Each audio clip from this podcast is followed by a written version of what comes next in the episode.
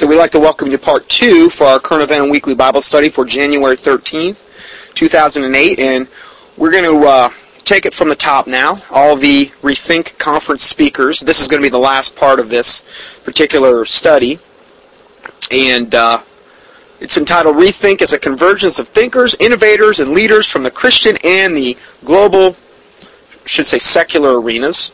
We're purposely gathering a group of speakers. Now, this is from their website.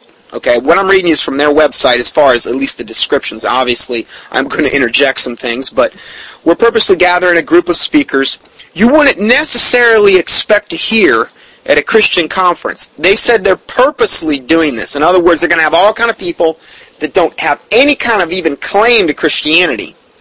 Okay, they want to make sure this conference is as leavened and as secular as possible is what they're telling you. And the Bible says a little leaven leaveneth the whole lump, First Corinthians five. And leaven is always a type of sin. So if you bring a whole bunch of devils into your church and speak, well, don't be surprised to see your church fall apart. Okay, but in this case, these devils have the same agenda as the devil of the pastor of this church, so all it's going to do is probably bolster the church, because they're all on the same page. This goes on to say, our aim is to be immersed in the latest thoughts and perspectives of these respected cultural icons. That, you know, that's what I really want. I want a lot of cultural icons that I follow. You know, an icon is essentially considered, like in Catholicism, like some type of idol that you would worship. And that's how a lot of these people are. They're, they're, they're highly esteemed among men. These people basically revere these people, even though they're leading them down to hell. There's not one person speaking here that's most likely not going to lead you straight to hell. But hey, you know, it's the way of the end-time church. And then, so it says, uh,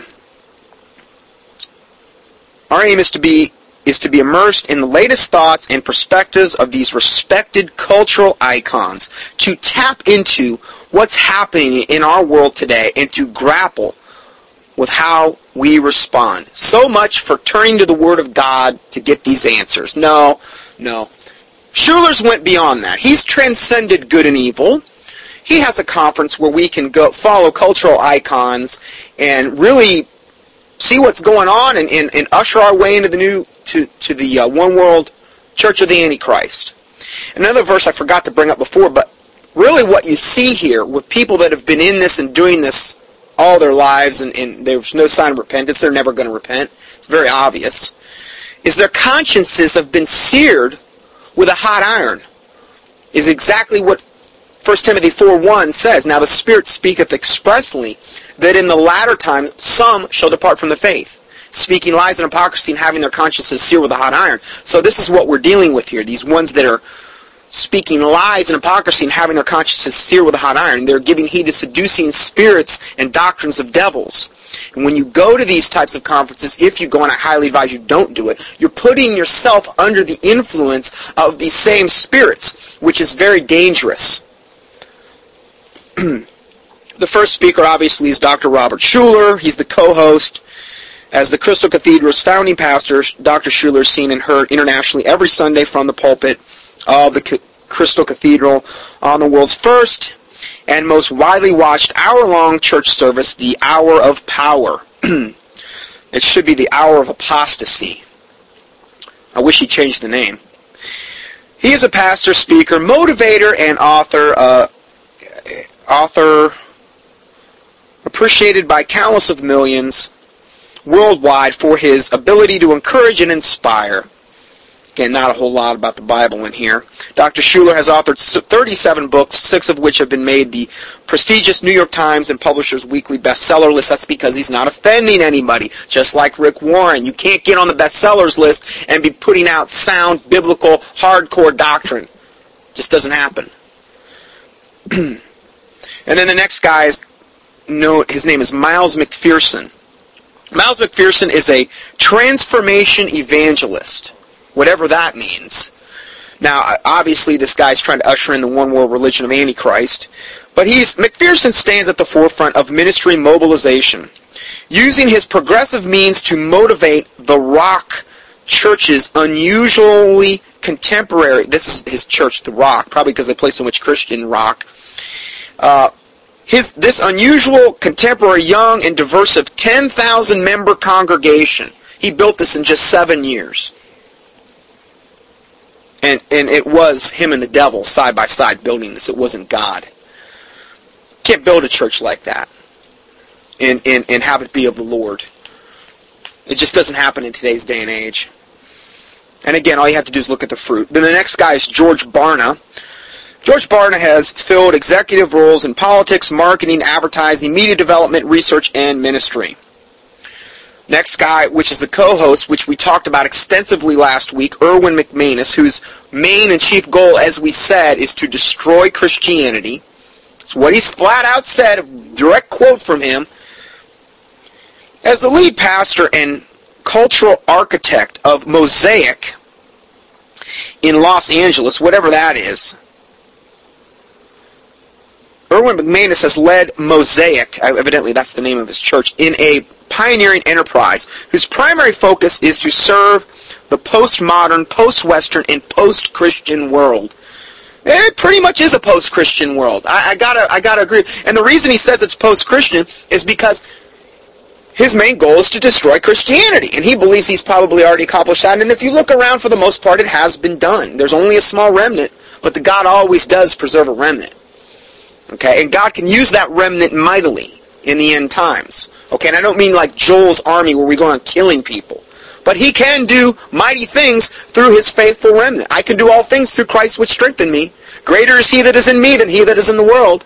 So these are things you have to understand and have to keep in your mind as to not get intimidated by the masses that are in apostasy, that call themselves Christian, and then the more masses beyond that that are in other false religions. Because it's going to seem like the whole world's against you, and that's true. All they that live godly in Christ Jesus shall suffer persecution. So, but remember that the Holy Spirit lives inside you. That is That is the chief source of our power. The Word of God, the Holy Spirit lives inside, the Lord Jesus Christ. These are things you need to look upon, not upon your own flesh, because flesh will always fail you. Next guy they've got listed here is Bishop Charles Blake. Bishop Blake serves as the presiding bishop of the six million member Church of God in Christ. Now I've got a whole expose I'm eventually going to end up doing on the Church of Christ, proving that the Church of Christ is more of a cult than anything else. And looking at what their doctrinal stances are, it's going to be very easy to prove that. And is also the pastor of the West Angeles Church of God in Christ with a membership of over twenty-four thousand. These are some pretty heavy-duty hitters that old apostate Schuler's got.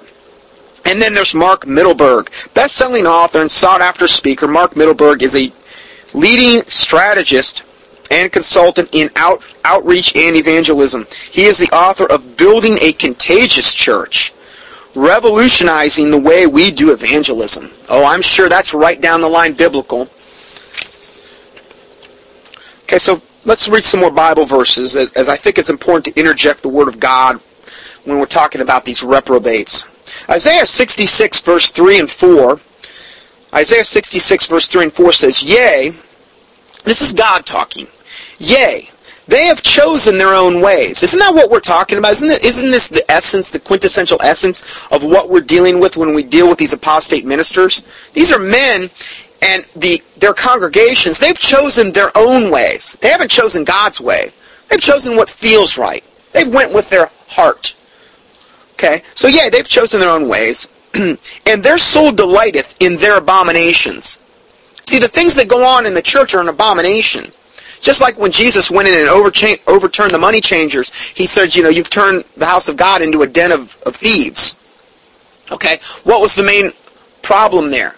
They were using um, filthy mammon, essentially, in the church. If you think about it, that the what it boiled down to is money. Well, that's the main thing that's still going on in the churches today. If Jesus went into uh, the Crystal Cathedral today, he'd break all the all the uh, windows and, and over, overturn the uh, you know all the places where they're making money, and then they're they're begging for money, all these pleas and stuff for money for their apostate to build their apostate religious empire, to build these gigantic buildings. There's no there's no mandate from God where we're supposed to pour all these millions and millions into these apostate ministries so they can build their big buildings. None. Do you see any New New Testament precedent for that at all? I don't see the apostles doing it. I don't see Jesus Christ doing it. I don't see the martyrs doing it. Most of them all died basically without hardly anything. The Bible says the Son of Man had nowhere to even lay his head. But no, no, they want to, they want to put all this money so that they're highly esteemed among men. And it's, so it says, and their soul delighteth in their abominations. And then God says, I will choose their delusions. See, God chooses their delusions. And will bring their fears upon them. Because when I called, none did answer. When I spake, they did not hear. But they did evil before mine eyes, and chose that in which I delighted not. Well, this is an absolute, total, accurate description of the modern, lukewarm, apostate church. Schuller is a great example of, of this whole verse. But notice it says, God says that He's going to choose their delusions. Isn't that kind of what the verse we just read in uh, Second Thessalonians chapter two, where it says, God shall send them strong delusions that they will believe a lie, that they might all be damned who receive not the love of the truth? Isn't God the one saying He's going to be the one that sends it? So see, this is kind of a double-edged sword. We're preaching about something, or we're teaching about something today, and almost every week, that as a Christian grieves us, and we are re- un- reproving the unfruitful works of darkness, and we are marking them which cause division and offenses contrary to the doctrine which you have learned. We're doing these things that the Bible says to do. We are earnestly contending for the faith. We are pointing out the hirelings and the apostates and the reprobates. We're doing these things. But at the same time, God clearly predicted He was going to be the one that sends the strong delusion and lets this happen. So see, God's still in control. And this has to happen. We're going to fight against it, okay, but ultimately it has to happen. We're, we're called as Christians to be salt and light. Light exposes darkness. Salt is a preservative, a potential irritant, these types of things. But ultimately it's going to happen, you know, no matter what we do. But we still fight. We still contend. And then Psalm ninety-seven verse ten says, Ye that love the Lord hate evil. Well, so much evil is going on in these churches. How could you be in them? If you really hate evil, how could you just... Now I'm talking, you know, I'm talking about the really apostate churches here. I'm not saying every church has evil pervading at every level. Matthew ten thirty-four, Jesus said, Think not that I am come to send peace on earth. Oh, this doesn't get preached on very much. It, never gets preached on in any of these churches. Well, they don't even have the right Bible, so. But Jesus said, Think not that I am come to send peace on earth. I came not to send peace, but a sword. This is Jesus Christ. For I am come to set a man at variance against his father, and the daughter against her mother, and the daughter-in-law against her mother-in-law, and a man's foes shall be they of his own household. End of quote. Jesus Christ said this. Well, that doesn't sound like the Jesus I serve. It's probably not. I mean, when you take a hard stance for these types of issues, generally it's going to alienate you from your family. You're not going to have a whole lot in common with them. You shouldn't if they're unsaved. That's why Jesus said, you know, He's going to shake everything that can be shaken. He's going to separate the wheat from the chaff. It's got to be done. Choose whom this day we will serve. So, that's Jesus, the Prince of Peace, saying this same thing. When is the Prince of Peace truly, when is it going to really be peace? During the thousand-year millennium when Jesus comes back? We're not going to have peace up until that point. It's not going to happen. Matthew six eleven and twelve. Matthew six eleven and twelve. How is it that ye do not understand that I spake? Now this is Jesus talking to His disciples. How is it that you do not understand that I spake it not to you concerning bread? Now this is talking about leaven. We just talked about it before. Leaven is always a type of sin. That He spake not about bread, that ye should beware the leaven of the Pharisees and of the Sadducees. Then understood they how that He bade them not beware of the leaven of bread. Obviously that's not what we're talking. But the doctrine of the Pharisees and the Sadducees. It's no different today.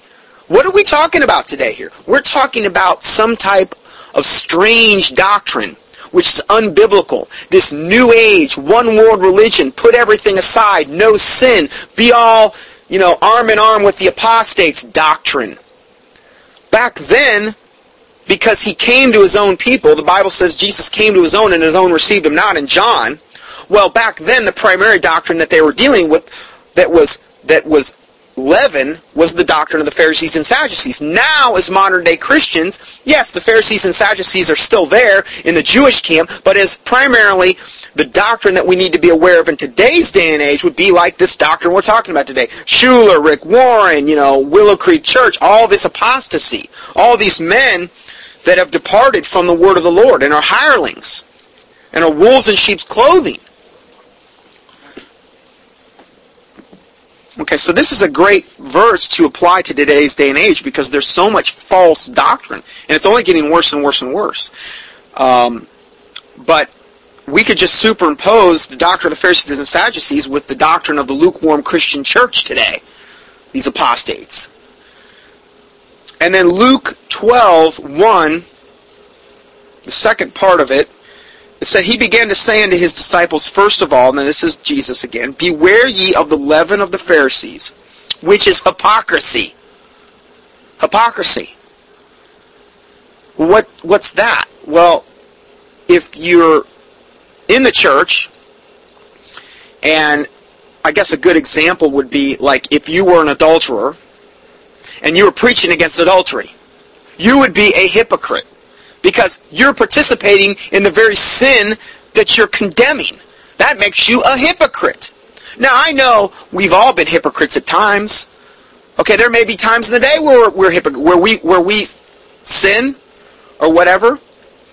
And that's why it's important to acknowledge our sin.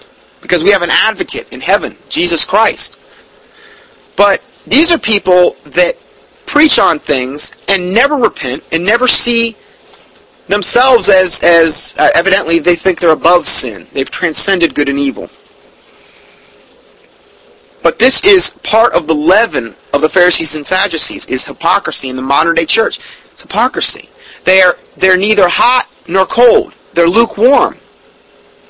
They're blind, wretched, weak, and naked, and yet they think they're in need of nothing. Yet they think, you know, they're rich, and they're, they're hypocrites. They can't see. They're blind.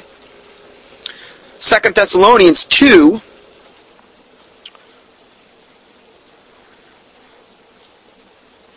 starting at verse one, now we beseech you, brethren, by the coming of our Lord Jesus Christ, and by our gathering together unto him, that ye be soon not shaken in mind, or be troubled, neither by spirit, nor by word, nor by letter from us. See, that's why all the stuff that I'm saying, don't be troubled by it, because the Bible clearly predicts it's going to happen.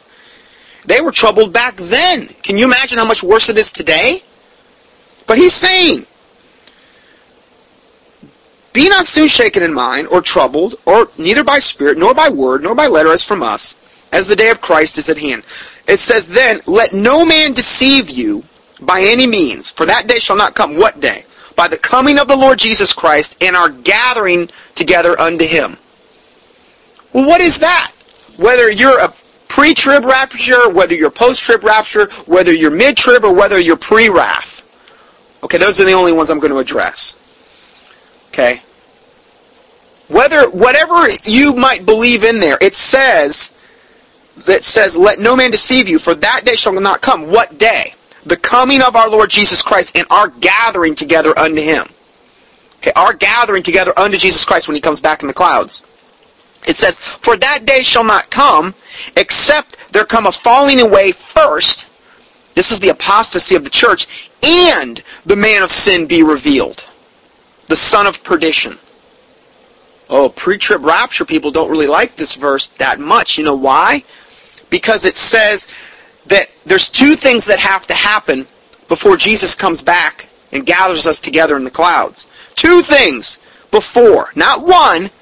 They'll say, oh, no, they're just as a falling away. Well, we already see that. That's everywhere. The falling away, the apostasy, that's what we talk about almost every week. But it says, and that man of sin be revealed. It doesn't say after that and the man of sin be revealed. It says, and the man of sin be revealed, the son of perdition. Those two things are going to happen. One's going to happen. The falling away is already happening. What's the next thing that has to happen? The man of sin be revealed. Well, that means the Antichrist is going to be on the scene. He's going to be revealed. That has a lot of, you know, not the best implications for somebody that's pre-trib.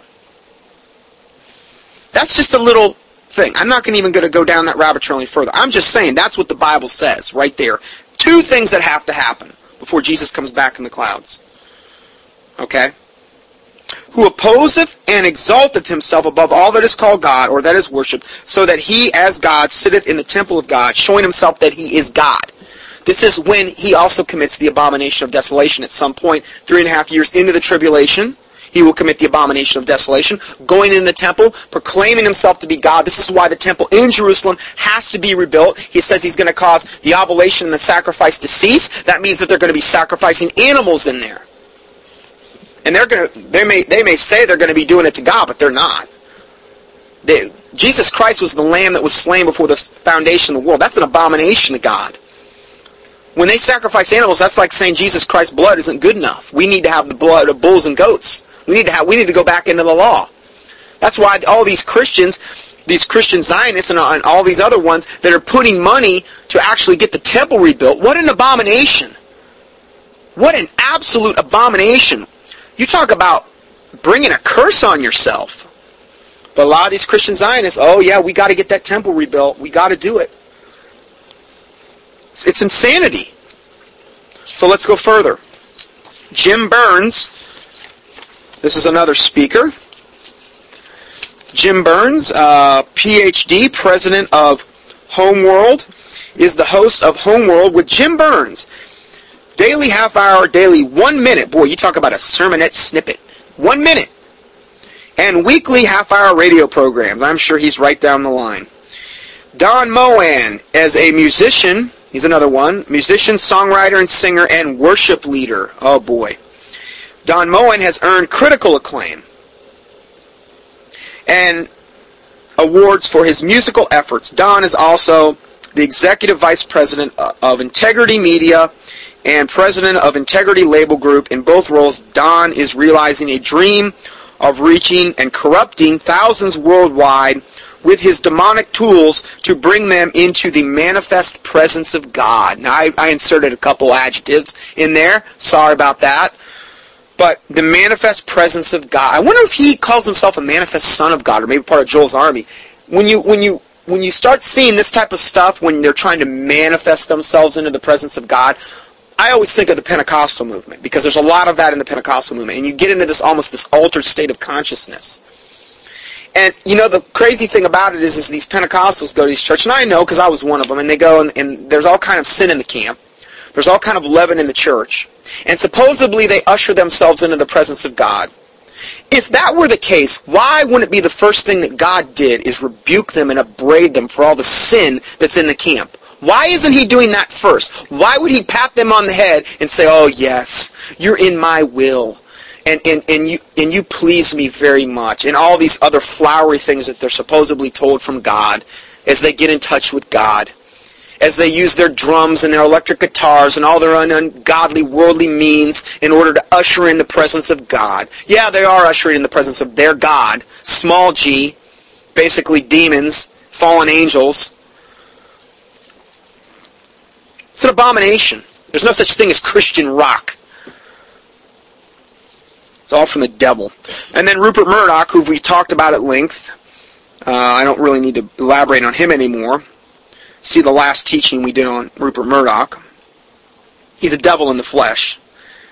And then George W. Bush Senior, former C I A director, Skull and Bones director, Bilderberg member, the whole nine yards, Order of the Garter. Yeah. Good old George W. Bush. Okay, so then the next guy they've got here is uh, Don Nava. Don Nava, known to thousands as Coach. You know, I, Doug, I think I should be... Could you call me Coach from now on? I could be Coach. I'll wear a whistle, maybe a referee outfit. I'll do Coach, referee, the whole nine yards. I'll wrap it all into one. I don't know. I'll wear some sweatpants when I... Yeah, maybe a sweatshirt. I'll grow a mustache, look like a real coach. You know what I mean? I, I need to have the, the mustache going, I think. Maybe a handlebar mustache. I don't know. Sorry, I'm getting a little crazy. But Don Nava, known to thousands as Coach, has been a wellness and fitness expert for more than twenty-five years. He has worked with both individuals and organizations, from personal coaching of the N F L players and Silicon Valley executives to develop programs for private schools to conducting small group classes for children and homemakers. Okay, uh, a guy named Doctor Ben Carson, who's a pediatric neurosurgeon at Johns Hopkins, he's going to be there. Tim, Doctor Tim Clinton is the internationally recognized leader in the Christian counseling movement, a licensed professional counselor, and marriage and family therapist. He currently serves as president of the nearly fifty thousand member American Association of Christian Counselors, the large, largest faith-based counseling organization in the world. Christian psychology or, or psychiatry is just a different form of witchcraft and mind control. Um, I can put, I can send emails out on that as well. We, we can expose that. Uh, but again, I don't have time to go down every rabbit trail today because there's so many speakers we're dealing with here. And then there's John Ortberg, teaching pastor at Menlo Park Presbyterian Church in Menlo Park, California. John Ortberg previously served as the teaching pastor at Willow Creek Community Church, so he was formerly at good old Rick Warren's church. And then there's Doctor Henry Cloud. Doctor Cloud is the clinical psychologist. Again, we have another uh, kind of shrink guy here. Clinical psychologist with the unique ability to connect with audiences, draw upon his broad range of experiences in private practice, leadership consulting, and media. That sounds real biblical to me. He simplifies life's issues and gives easy to understand practical advice, which has nothing to do with the Bible, I guarantee you. Sorry, that last bit was inserted by me. And then there's Nancy Ortberg, teaching pastor for eight years at Willow Creek Community Church in South Barrington, Illinois. So this is a different, evidently different uh, Willow Creek. Oh, it's the same one. Okay, it's the same one. So yeah, she's um, she's a pastor, real biblical, you know. And please, if you have any questions on what the biblical qualifications for a pastor are, well, number one, you can't be a woman. I'm sorry. I'm not being prejudiced, but the Bible's very clear. It's the husband of one wife, whether it's a deacon, a pastor, an overseer, whatever you want to call it. Husband of one wife, not the wife of one husband. So she's she's doing something that God never ever called her to. And then we've got Doctor Les Parrott, founder of the Center for Relationship Development at the Seattle Pacific University. That sounds like a real biblical thing. Les Parrott is a sought-after speaker to Fortune five hundred companies and holds relationship seminars across America. Relationship seminars? Again, this is all using secular psychology, which is absolutely contradictory to the Bible, in order to accomplish their apostate goals. What is the purpose of this conference? To further dilute any biblical truth that anybody in the church might be indoctrinated into. To usher in the one world religion. And then there's good old Charles Colson, internationally known commentator, columnist, and author. Chuck Colson is the founder of the Prison Fellowship.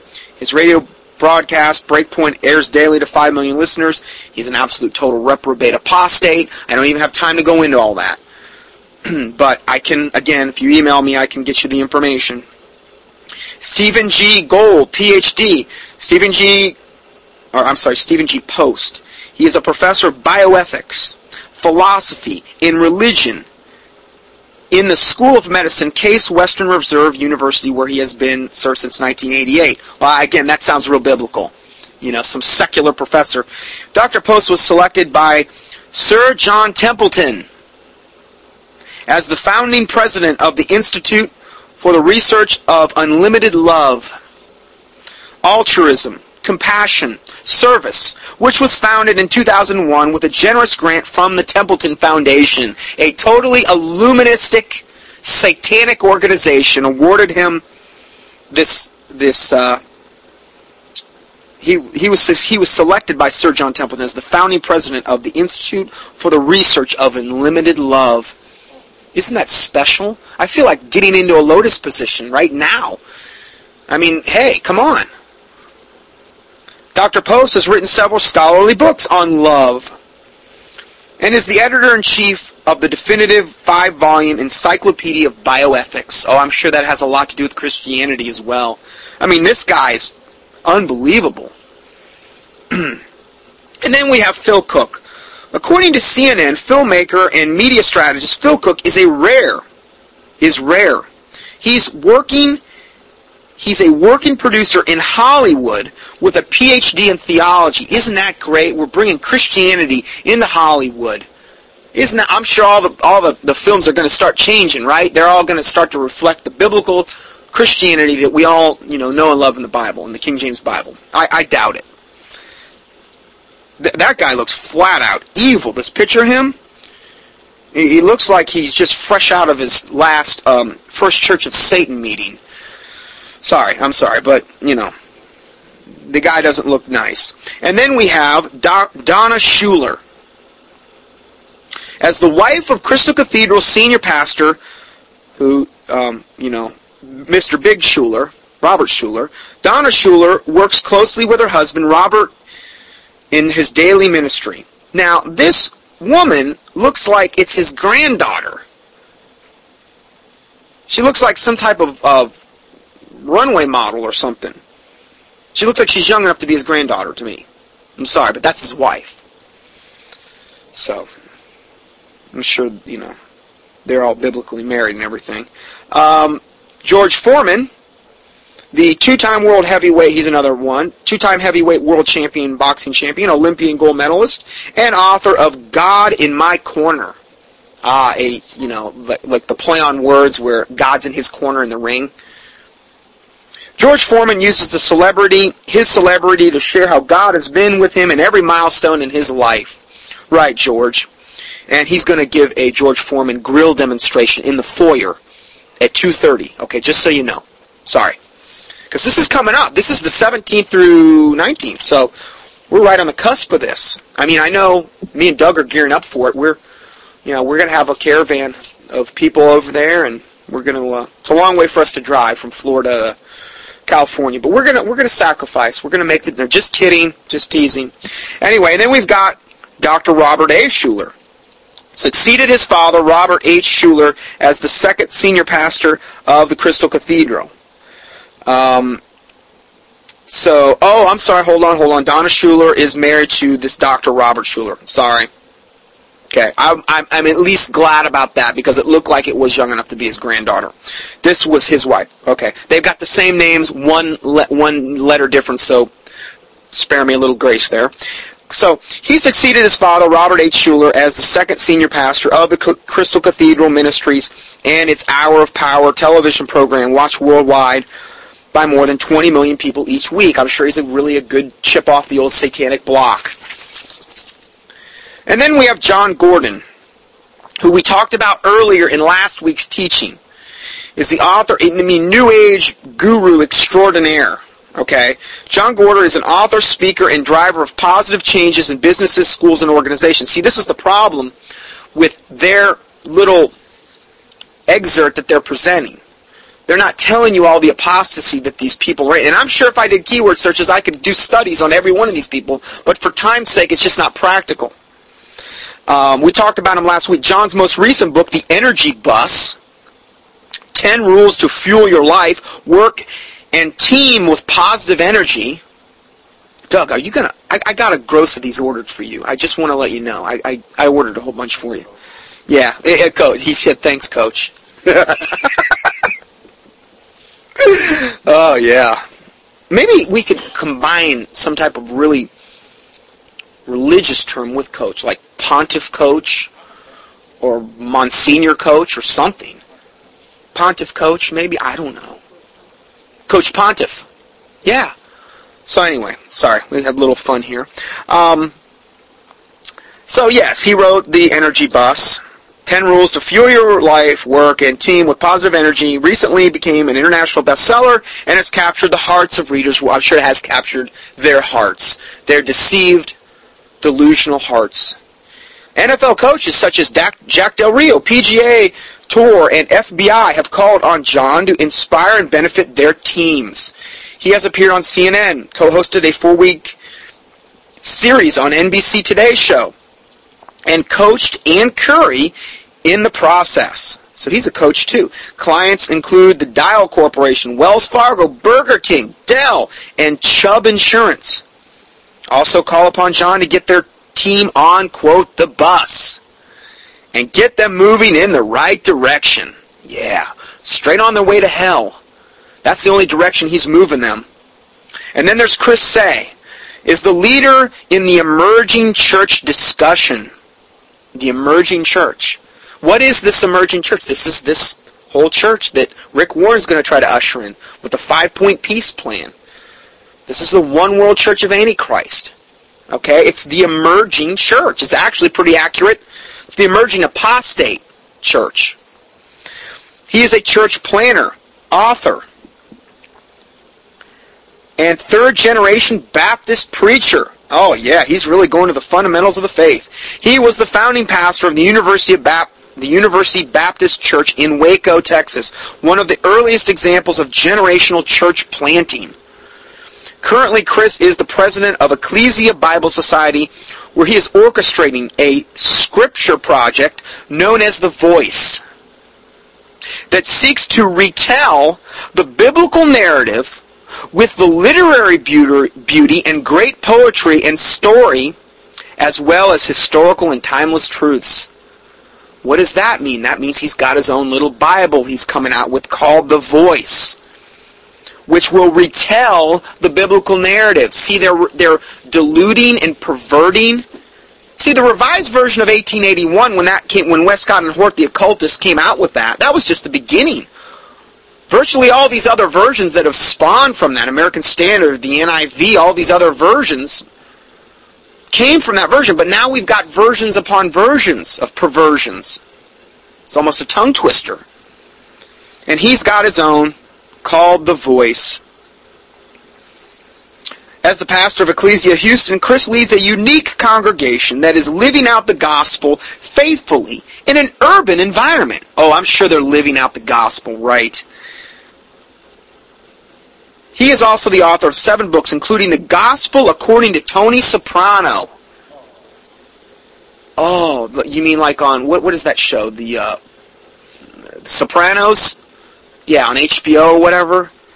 Ungodly as you could possibly get about the mafia. But see, he's got the gospel according to Tony Soprano.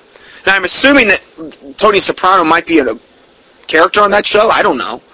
And that, um, I mean, that, if that's the case, then it would be like the mafia's version of the gospel. That's pretty pretty apropos for, for what we're talking about today. And then he's got another book called The Gospel Reloaded. Now, Doug, I, I did. I ordered you a couple of those. So they're, they're on their way from Amazon. And then The Last Eyewitness. Again, I'm interjecting humor along the way here. And then there's Doctor Michael Gillen, three-time Emmy Award winner. Well, that's what I always look for for a, for a good guy I want to get biblical truth from. Some guy that's been really prospered in Hollywood and, and you know, the, one of the devil's chief tools on the planet, you know, Hollywood. And yeah, he's... So he's three-time Emmy Award winner, best-selling author, and former Harvard University instructor. Doctor Michael Gillen is known by millions as the A B C News science editor, a post he has filled for fourteen years.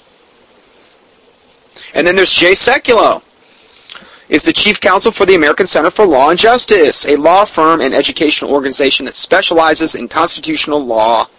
He is also chief counsel of the European Center for Law and Justice. They don't take it near far enough, let me tell you that, in regard to defending the faith. Not even remotely near far enough. And that's a whole other rabbit trail to go down. And then there's Lou Holtz. Lou Holtz has established himself as one of the most successful college football coaches of all time, including seasons as head coach of Notre Dame. Good old Lou. And then there's Gary Smalley, president and founder of Smalley Relationship Center. That's kind of a funny name, Smalley. Smalley Relationship Center. You have to be, there's a height requirement. You cannot be more than five foot two tall, five foot inches, two inches tall, to enter their rehab program. Sorry, I just made that up, sorry. Anyway, anyway, he is, uh, Gary Smalley has become one of the best known authors and speakers on family relationships. He is the author and co-conspirator, I mean co-author, of twenty-eight award-winning books, along with several other popular films and videos. And then there's Ben Stein. He is a lawyer, economist, and commentator on finance, and a well-known actor and Hollywood personality. Yeah, it's. I'm, I mean, I'm just getting charged up talking about these guys. I mean, can't you guys wait? I hope they... I mean, I know we can't go. the people here in this room, and probably a lot of people listening, but, you know, maybe they'll archive it or something. I don't know. And then there's Lee Strobel, a former spiritual skeptic. Lee Strobel is the best-selling author of The Case for Christ, The Case for Faith, and Surviving a Spiritual Mismatch in Marriage. He's a pastor at two of the country's largest and most influential churches, Willow Creek and Saddleback. Wow. So you can see Willow Creek and Saddleback are well represented at this conference. And they're at the very forefront of bringing in the one world religion in, from the Christian standpoint, from the pseudo-Christian standpoint. Then his latest book is The Case for the Real Jesus. Oh, yeah. I bet. And then there's Jason Elon. Jason is the vice president of the content and programming for GodTube dot com. Now, I've had a lot of people email me and say, hey, brother, you need to get your teachings on GodTube. No, I would rather have my teachings on Google or YouTube. I really would. You know why? Because they're secular. And I don't want to have anything to do with this apostate. I don't even want to yoke myself up with them. I would rather be on a secular thing. Now, granted, there's a lot of things that you can go up there and view that are that are good, but you've got to really glean, and there's a lot of wicked stuff up there too. Okay? But I would much rather be on Google or YouTube than I would GodTube. I don't want to be yoked up with them. For the very reason of all the things I'm talking about today. They take no stand on any of these issues we're getting into today on GodTube. Or if they do, it's minimal. I'd get kicked off the first week anyway. So anyway, he's he, and just the fact that this guy's speaking at Shuler's conference should tell somebody that's up on GodTube that they need their, they got to rethink things. In addition to being a rogue entrepreneur, Jason is a sought-after speaker and a gifted author with experience in ins- institutional finance, private equity, and leadership development, and interpersonal relationships. He has published two books. His books are titled, now this is the guy that's the Vice President of Content and Programming on GodTube. His two books are Undressed, The Naked Truth About Love, Sex, and Dating. That's his first book. Undressed, The Naked Truth About Love, Sex, and Dating. Evidently, this is from a Christian standpoint. And then his second book is MySpace. My Kids, A Parent's Guide to Protecting Your Kids and Navigating MySpace. Here's what you do with MySpace. You don't get on it. You don't let your kids get on it. There's all kind of wickedness up there. He has written a screenplay and has two projects in development. He's a former Rhodes Scholarship finalist. Oh, imagine that. Cecil Rhodes, the guy that started it. Rabid homosexual and diamond miner. Total illuminist to the total core. You don't even get you don't get nominated unless you're fitting into their agenda. Bill Clinton was a Rhodes Scholar. Did you know that? And he don't look like much of a scholar to me. It's not about that. It's about will you do the devil's work? That's about getting those Templeton Awards and these scholarships. Are you doing the devil's work? Okay, well then we'll honor you. We'll honor our own. That's how the devil is. He honors his own. He'll give him some accolades. And then there's Doctor John Townsend, clinical psychologist. Here we go again with another psychologist. The, the very main tenets of psychology do not are diametrically opposed to the Bible. All these guys like Jung and Freud and all these guys were absolute reprobate apostates. If you look at them, devils, sick, perverted stuff I can't even get into. But he's a clinical psychologist and co-founder and co-director of Cloud Townsend, Incorporated. John Townsend is the best-selling author of Hiding from Love and co-author of the Boundaries series, twelve Christian Beliefs That Can Drive You Crazy. Sounds like a real biblical book to me. twelve biblical beliefs that can drive you crazy. twelve Christian beliefs that can drive you crazy. That's one of his books. Well, actually, no, it's twelve. It's a series. So, yeah, that we, we've got some real defenders of the faith here today. And then we've got Kathy, Kathy Ireland, former supermodel, swimsuit model for Sports Illustrated. Kathy Ireland is the C E O and chief designer of Kathy Ireland Worldwide, a design firm dedicated to, quote, finding solutions for families, especially busy moms. I'm sure all her clothing is biblically correct too, you know, the, the woman being covered and the whole nine yards. I mean, she set such a great example with her swimsuit line and stuff like that. I, I can't see there would be a problem. And then, founded by Kathy in nineteen ninety-three, this organization includes a wide array of products such as apparel, jewelry, bed lin- linens, flooring, rugs, home furnishings, lighting, decorative accessories, candles, and hand-painted porcelain. Forbes magazine reports that her organization is a design empire, which grosses over one billion dollars annually in retail sales. See, he's got some heavy hitters at this conference.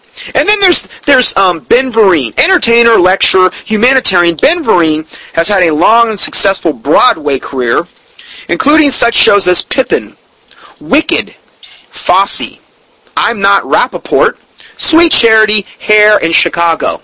All titles with short but sweet names, and apostate to the total core. He received the Black Theater Award in two thousand two as award-winning one-man show, an ever-changing cabaret-style show.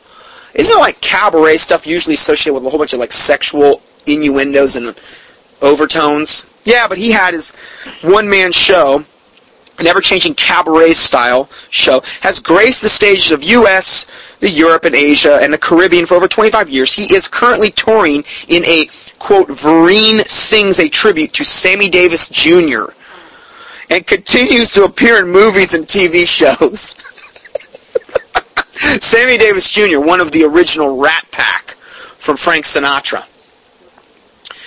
Sammy Davis Junior, a card-carrying member of the First Church of Satan, with Anton LaVey was his, basically his First Church of Satan pastor. There's pictures of Sammy Davis Junior and Anton LaVey, side by side. He was a First Church of Satan member, okay? This isn't something I'm making up.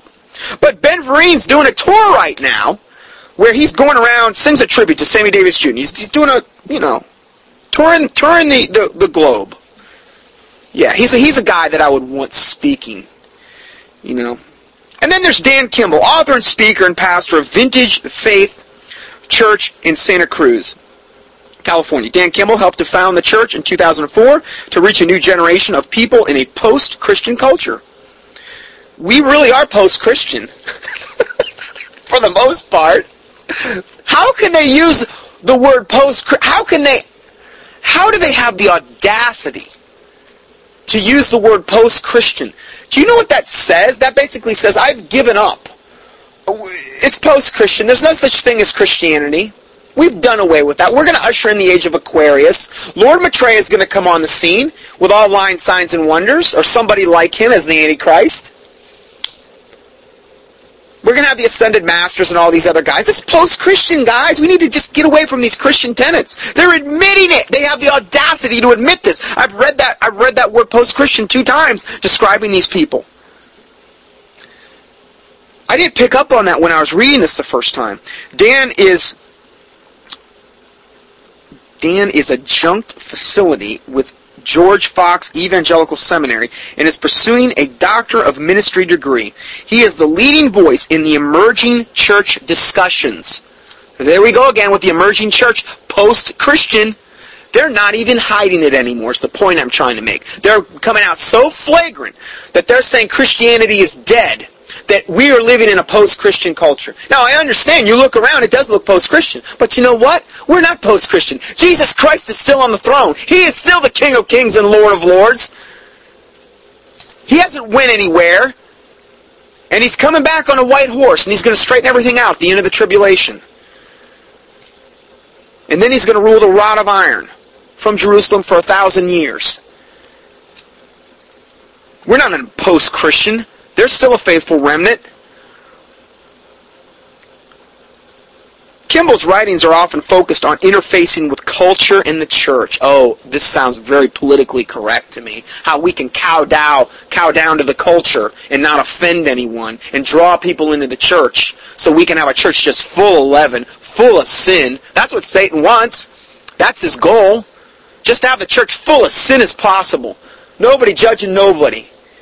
Because everybody'd have, if everybody was pointing a finger, they'd have four fingers pointing back at themselves. Dan's books include They Like Jesus. That was one of them. They Like Jesus. And then another one's entitled, But Not the Church. Oh no, they like Jesus, but not the church. I don't know if these are separate books or what. They like Jesus, but not the church. Oh, isn't that the lie from the pit of hell? See, that's what man ultimately wants. He wants to say, yeah, Jesus was this nice guy that came here. We like him. He was just one of the main, main great prophets, but we don't like the church because the true church tends to stick to the Word of God, and the Word of God condemns me in my lifestyle as a sinner and these types of things. And the Word of God says there's a narrow way which leadeth to life eternal, and few there be that find it. And I don't like those terms because it offends me. And my heart is telling me that God's a loving God, and He would never do that to me. And I'm basically a good person, and He would never send me to a devil's hell because I'm basically a good person. I do good things. I, I pray the rosary. I give to my church. I do this. I do that. All my works, so I can take credit for when I stand before God, as though God's going to let that happen. Even though the Bible says, for we are all together as an unclean thing, and all our righteousness are as filthy rags, and we all do fade as doth a leaf. Isaiah sixty-four six. This is what the Bible says about us. Our best day is a filthy, filthy rag in God's sight, apart from the Lord Jesus Christ. For all have sinned and come short of the glory of God. Well, what's a sin? The Bible says the very thought, the very, um, that Bible verse that says the very thought of foolishness is sin. Have you ever had a foolish thought in your head? Well, the Bible says the very thought of that is sin. That would qualify as one sin. Okay? But, you know, he wrote this book. They like Jesus, but not the church. Yeah. And then he wrote another book called The Emerging Church. He, he's really out there. This guy, this guy's really, really flagrant. The Emerging Church, the Emerging One World Church. And then the Emerging Worship. Because, see, you got to get into an altered state of consciousness through worship in order to let the demons and devils come into you. Don't you understand that? The Satanists and the occultists know it. And this is why they like to use drugs to get into this altered state of consciousness, to invite the devils into them. Guarantee you that's going to become more and more part and parcel of the church, too. Let's get high before we go to church. That's coming. If it hasn't already, it's probably already here. Just may not know about it. And then there's Kay Warren, Bible teacher and advocate for women and children affected with H I V and AIDS. Kay Warren and her husband, Rick Warren. See, Rick Warren's well represented at this conference. He's not speaking, but he's well represented. His wife's there. He's got all kind of ministers that are there that were... And see, she she's the advocate for women and children affected by H I V and AIDS. See, this is part of this five-point peace plan. We're going to do all these good for the poor. We're going to feed the poor. We're going to clothe them. We're going to redistribute wealth. And we're going to be one big happy family. It's the same thing Lord Maitreya is saying on his website. And all these other guys in the United Nations. Why do we want to have anything to do with it? I'm not saying that's a bad thing. I'm saying their motivations are demonic. There is a way which seemeth right unto a man, but the end thereof are the ways of death. So... Um, yeah, she's the she's going to be there. Then Larry King, internationally known secular broadcaster and author. Larry King is the host of Larry King Live, the first live call-in show on television, where he rep, where he interviews different devils, you know, several times per week. And it's now the highest-rated talk show on air, as well as the highest-rated program on C N N. King frequently interviews high-profile guests and represents a variety of cultural perspectives. I guarantee you, they, this is a heavy hitter lineup here. They're going to have, they're probably not going to have enough people and enough seats in that church. And then there's Mark Kavami. Mark Kavami focuses on software and services for investments in the Sequoia Capital, an investment firm that has the privilege of being the first investor and business partner in companies to make up ten percent of NASDAQ's value. Wow. Including YouTube, Google, Apple, Oracle, and Yahoo. That's a heavy hitter there. Hey, only the best for Shuler's Conference. And then there's H B London Junior, Vice President of Church and Clergy Outreach for Focus on the Family. I'm good. James Dobson was represented here, or somebody from his ministry. H B London is a fourth-generation minister who pastored for thirty-one years before joining forces with Focus on Family, where his role has been described as a pastor to pastors. Well, my question from that is, why isn't he absolutely on the airwaves every week rebuking the pastors for their apostasy? And because he's one of them. That's why he's not doing it. But he's a pastor to pastors.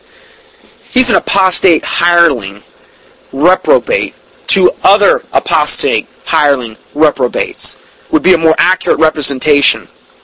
London regularly communicates with thousands of pastors and church members each week through the Pastor's Weekly Briefing, a fax network, and produces a bi-monthly pastor-to-pastor cassette and newsletter.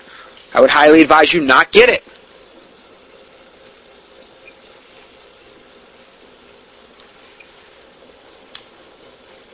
Now, if we go to, let's just quote the, the, the verse from Revelation, Revelation three, thirteen, twenty-two, because I've said this a lot today. He that hath an ear, let him hear what the Spirit saith unto the churches. And unto the angel of the church of Laodiceans, which has been, by many people have said that this is the most accurate depiction of the church today, the church of Laodicea. These things saith the Amen, the faithful and true witness, this is Jesus Christ talking here, and the beginning of the creation of God. I know thy works, that thou art neither cold nor hot. I were, I would thou wert cold or hot. In other words, he would rather the church be cold or hot, but they're not, they're lukewarm. Uh, let's see. So then, because thou art lukewarm, and neither cold nor hot, I will... So then because thou art lukewarm and neither cold nor hot, I will spew thee out of thy, my mouth. That's the that's the, the um, future for this apostate church. They're going to get vomited out of Jesus' mouth. There's no other church that he indicts like this. Out of the all the churches they talk about in Revelation one through three, there's no other church that receives this type of indictment. Now, there's no condemn, there's no... Um, not condemnation, but commending them. There's no commending them on any point, essentially. But he says, because thou sayest, I am rich, and increase with goods, and have need of nothing, just like all these apostate churches do. These multi-million dollar ministries and their edifices. Hey man, they're increased with goods, they have need of nothing. Remember, the Bible says, he that is rich will fall into many a temptation and snare. It's easier for a camel to go through the eye of a needle than for a rich man to enter into the kingdom of God. Well, all these pastors are filthy rich. We've talked about that in weeks past. A lot of them have private jets. They fly around. And yet Jesus Christ, again, as I said before, had no place to even lay his head in the apostles. You look at all the examples in church history. But I guess we're better than they. Evidently, they think they are. But see, they're delusional. Because they say, I am rich, and increase with goods, and have need of nothing, and knowest not that thou art wretched, and miserable, and poor, and blind, and naked. That's what Jesus Christ thinks about the church today. That's what he thinks about them. Then he says, I counsel thee to, to buy of me of gold tried in the fire, which is the trial of our faith. I don't see them going through too much of a trial of faith. Okay? That thou mayest be rich, and white raiment that thou mayest be clothed. And that And that the shame of thy nakedness do not appear. See, if you're not living a righteous life, then the Bible says that the shame of your nakedness will appear because you're not clothed in white raiment. White raiment is the righteousness of the saints. Okay? And anoint thine eyes with eye salve that thou mayest see. These people don't see at all. They just stay in this stuff. And as many as I love, I rebuke and chasten. But see, I don't see that on them. Be zealous, therefore, and repent. Behold, I stand at the door and knock. If any man hear my voice and open the door, I will come into him, and will sup with him, and he with me. To him that overcometh will I grant to sit with me in my throne, even also as I overcame. See, what? How did Jesus overcome? Well, he ultimately, he overcame ultimately through the cross. And I'm not saying all of us are going to have to be crucified. But I'm just saying, he says, to him that overcometh will I grant to sit in me in my throne, even as I also overcame. We're, we're to be followers of Jesus Christ. Now, let's say, oh, I can't go, I can't be burned alive, I can't do this and I can't do that. Well, you know, in your flesh, you're right, you can't. You can't. But just understand it. It's not about you. It's the Holy Spirit living through you and giving you the strength to do whatever it takes in order to overcome. And I'm not saying we're saved by works. I'm saying this is a byproduct of salvation. The Holy Spirit living inside you. Okay? That's what we're talking about here. It's not and of yourself, lest any man should boast. Remember, crucified with Christ. Nevertheless, I don't live, but Christ liveth in me. Galatians two twenty. Well, that's what we're talking about. To him that overcometh will I grant to sit with me in my throne, even as I also overcame, and I am set down with my Father in his throne. He that hath an ear, let him hear what the Spirit saith unto the churches. But see, they don't have ears to hear, or eyes to see, or hearts to receive. Their consciences, unfortunately, seem to be seared with a hot iron. Now, I pray to God that some of these people are going to wake up. I don't want to see them go to hell. Even these apostate reprobates, I don't want to see them go to hell. But unfortunately, they've chosen their path. And I'm going to go ahead and close out this second part of the sermon, and we'll continue shortly.